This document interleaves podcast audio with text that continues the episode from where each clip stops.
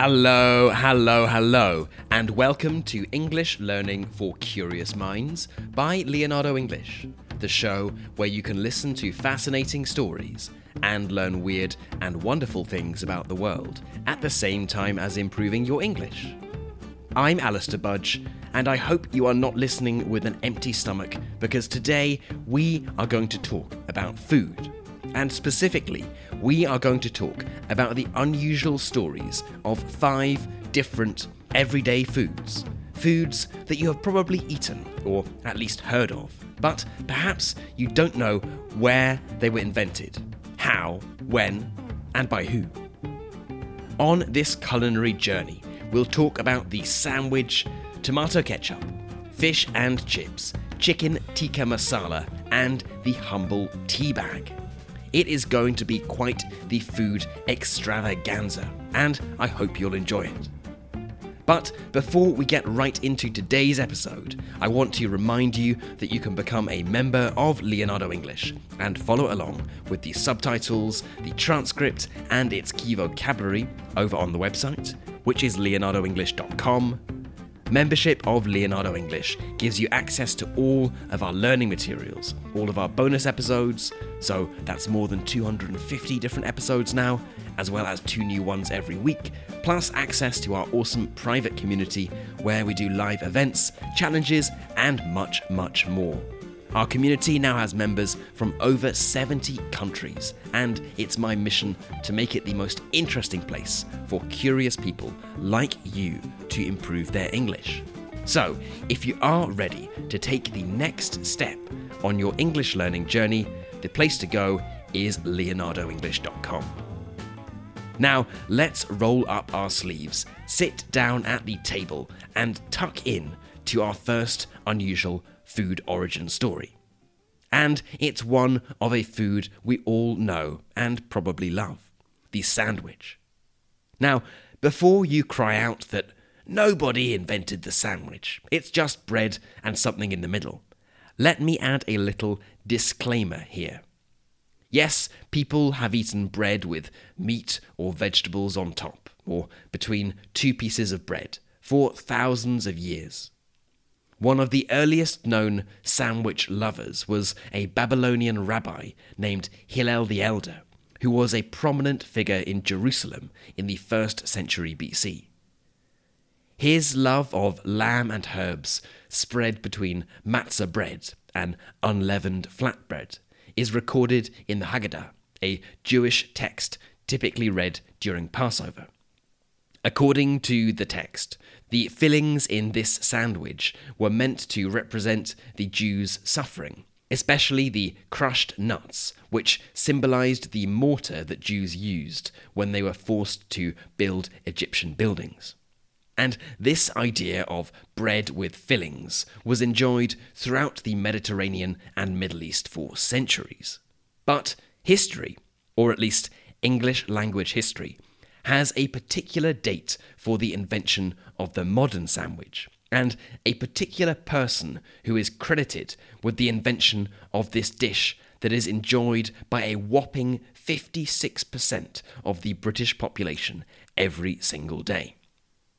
And that date was 1762, and the man, a man named Sir John Montagu, the Earl of Sandwich.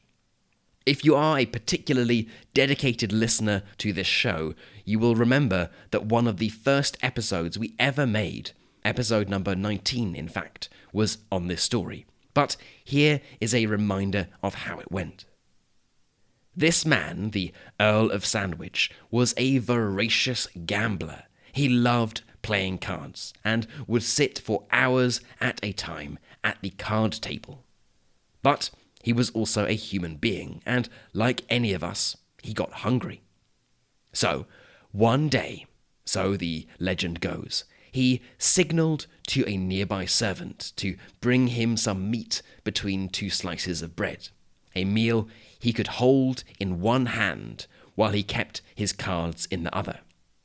No knife and fork were needed, and he could continue to take bites out of this little parcel of food while he presumably lost more and more money at the card table. Before long, people in fashionable clubs of London started saying, I'll have what Sandwich is having. And this was shortened just to sandwich. It turns out that sandwiches are quite nice even if you aren't sitting at a card table, but the name remained. So there you go. The British might not have invented the concept of the sandwich, but a British man is now forever associated with its name and popularization. While we're on the subject of sandwiches, this leads us nicely on to talk about a sauce that you might find in one. If you open any fridge in the UK, you'll likely see a bottle of this lurking on the shelf. Some might say it's the superhero of condiments tomato ketchup, or simply ketchup. This famous red sauce is both savoury and sweet, but it actually didn't start out that way.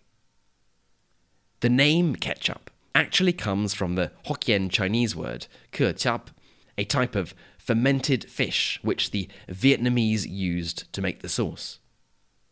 It was later brought to China by traders who popularized it in the region.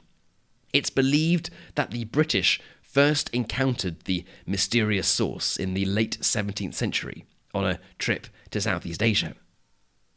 After falling in love with it, they tried to recreate it using anchovies, mushrooms, oysters, and walnuts. It doesn't sound that nice to me, but it was certainly loved by some people. It's said to have been a favourite of Jane Austen, the author of novels such as Pride and Prejudice, who often added it to her meat and fish. But it was still missing a vital ingredient the tomato. In 1812, an American horticulturalist named James Mease took some tomatoes and mixed their pulp with brandy and spices to create the first published tomato ketchup recipe. Although this bore very little resemblance to the original Asian ketchup, it was delicious. This tomato ketchup was also significantly easier to store than its mushroom ancestor, but it was by no means perfect. The tomato season was short. Storing tomato pulp proved difficult, and some producers stored it so poorly that it grew bacteria, yeast, or mould.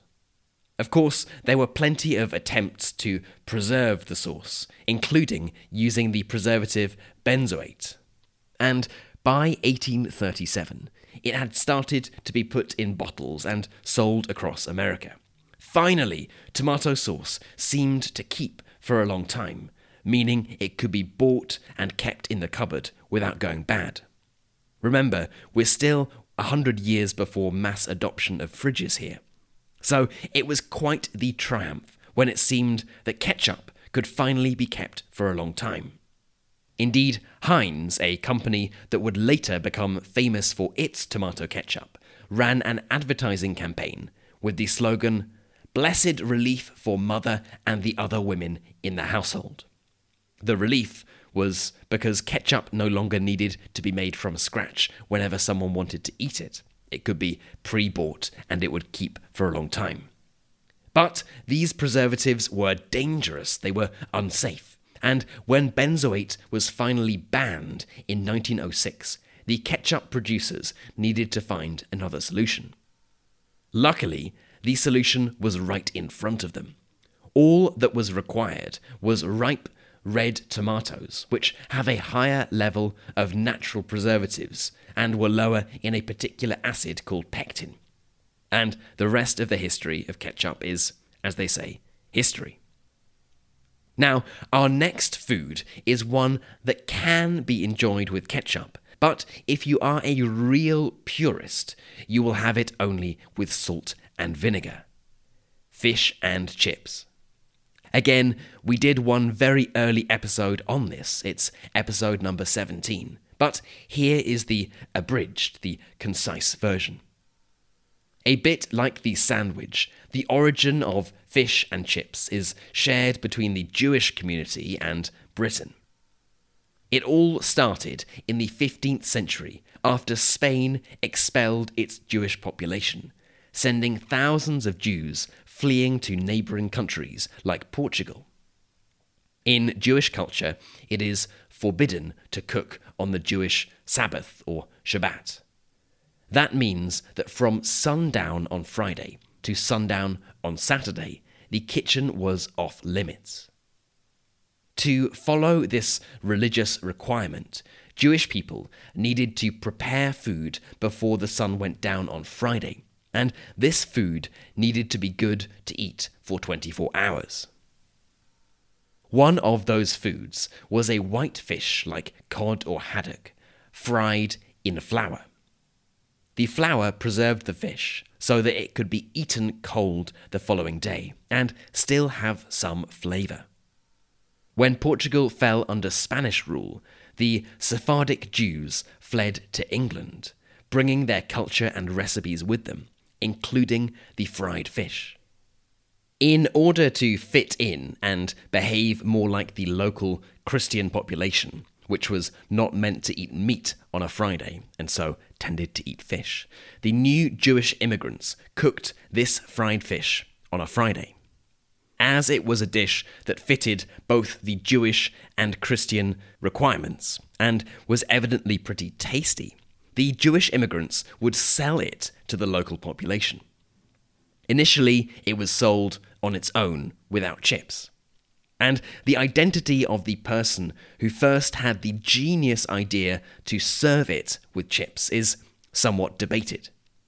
It's thought to have been a young Jewish immigrant named Joseph Malin who opened up the first fish and chip shop in London in 1863. However, there is evidence of another fish and chip shop being opened at almost exactly the same time by another man in Oldham in the north of the country. In any case, it was an instant hit, a surefire success, and fish and chips became an unofficial national dish for Great Britain. By 1910, there were over 20,000 fish and chip shops around the UK, and during World War I, the Prime Minister tried to boost morale by keeping shops open. Fish and chips became such a part of British culture that when the British soldiers stormed beaches in Normandy in World War II, they reportedly called out to each other by shouting, Fish! and the other would respond with, Chips! This helped them find each other in the chaos of battle. And even today, when the country has been assaulted by American fast food outlets, the fish and chip shop reigns supreme with over eight fish and chip shops for every one McDonald's. Now, in case you didn't realise it before, Britain is a bit of a magpie when it comes to food. A magpie is the black and white bird that steals shiny things to bring back and put in its nest. And if you didn't believe it before, the next item on the menu is going to be yet another example albeit this time of a food that many British people believe to be Indian, but is actually, so the story goes, Scottish. And it too is a rival for the UK's national dish.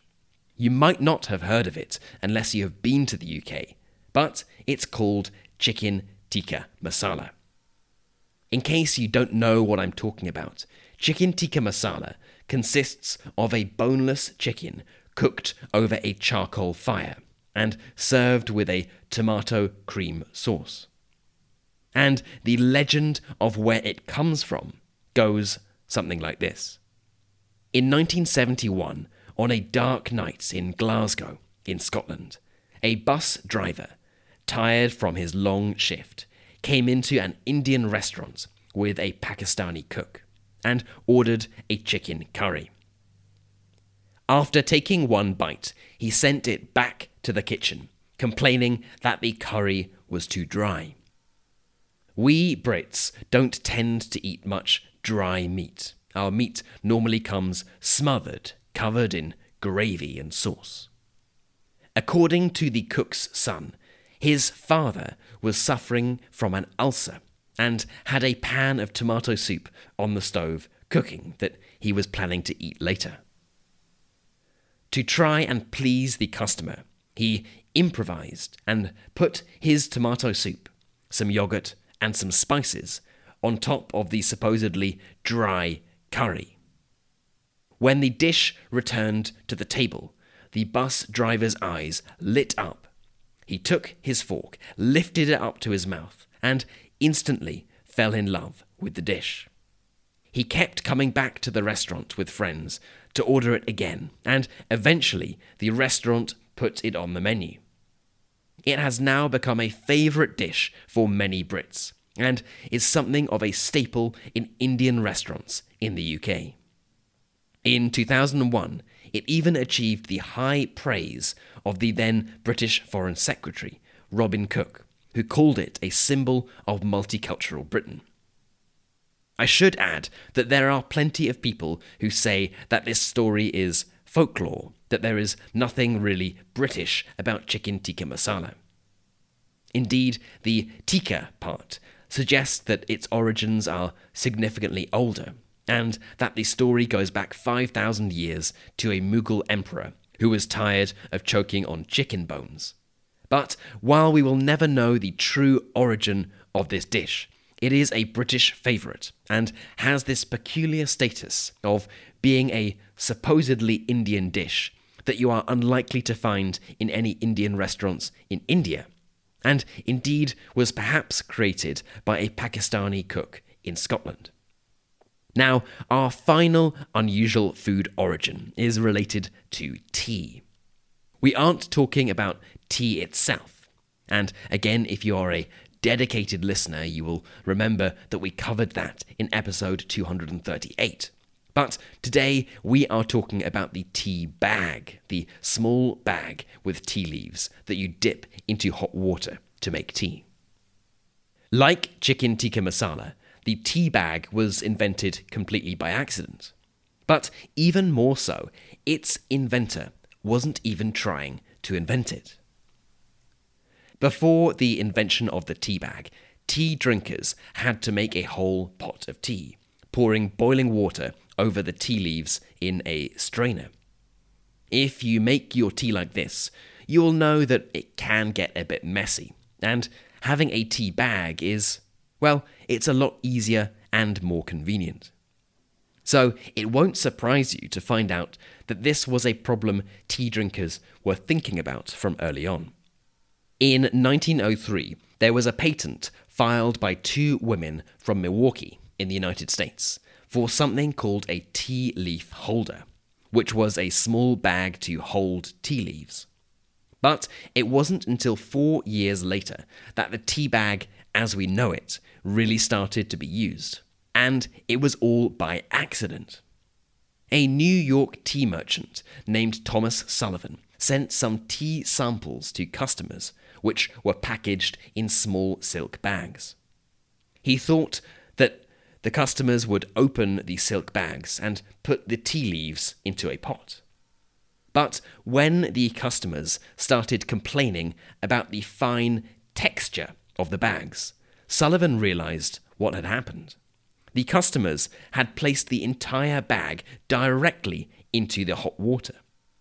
It was then that Sullivan intentionally made tea bags from gauze to make it easier for the tea to infuse, for it to brew. Tea bags allowed customers to brew a single cup of tea without brewing a whole pot. Because the tea bags were so easy to use, they became a huge hit, and much of the tea drinking world, with the exception of much of Asia, switched to using pre packaged tea in tea bags. So there you have it five unusual origin stories of food. So next time you munch on a sandwich, reach for the ketchup bottle, make a cup of tea in the morning, or even visit the UK and have some fish and chips or chicken tikka masala, well, you'll know a little bit more about the history of where all these wonderful foods came from. Okay, then, that is it for today's episode. I hope it was an interesting one and that you learned something new. As always, I would love to know what you thought of this episode. We have, of course, only just scratched the surface of interesting origin stories about food. And there are so many more we could have talked about. So, my questions for you are what other fun stories are there that you know about? How do we even think about who invented something which has been enjoyed in different formats all over the world? And have you ever claimed to have invented your own dish? I would love to know. For the members among you, you can head right into our community forum, which is at community.leonardoenglish.com, and get chatting away to other curious minds. And as a final reminder, if you enjoyed this episode and you are wondering where to get all of our bonus episodes, plus the transcripts, subtitles, and key vocabulary, then the place to go for that is leonardoenglish.com. I am on a mission to make Leonardo English the most interesting way of improving your English, and I would love for you to join me and curious minds from 70 different countries on that journey. The place you can go for all of that is leonardoenglish.com. And if you aren't yet ready to become a member, but you would like to do something to support the show, then I would love for you to think about leaving a review or a star rating on your favorite podcast app. It takes less than 30 seconds to do, but they are super helpful, and each one brings a smile to my face. You've been listening to English Learning for Curious Minds by Leonardo English. I'm Alistair Budge. You stay safe, and I'll catch you in the next episode.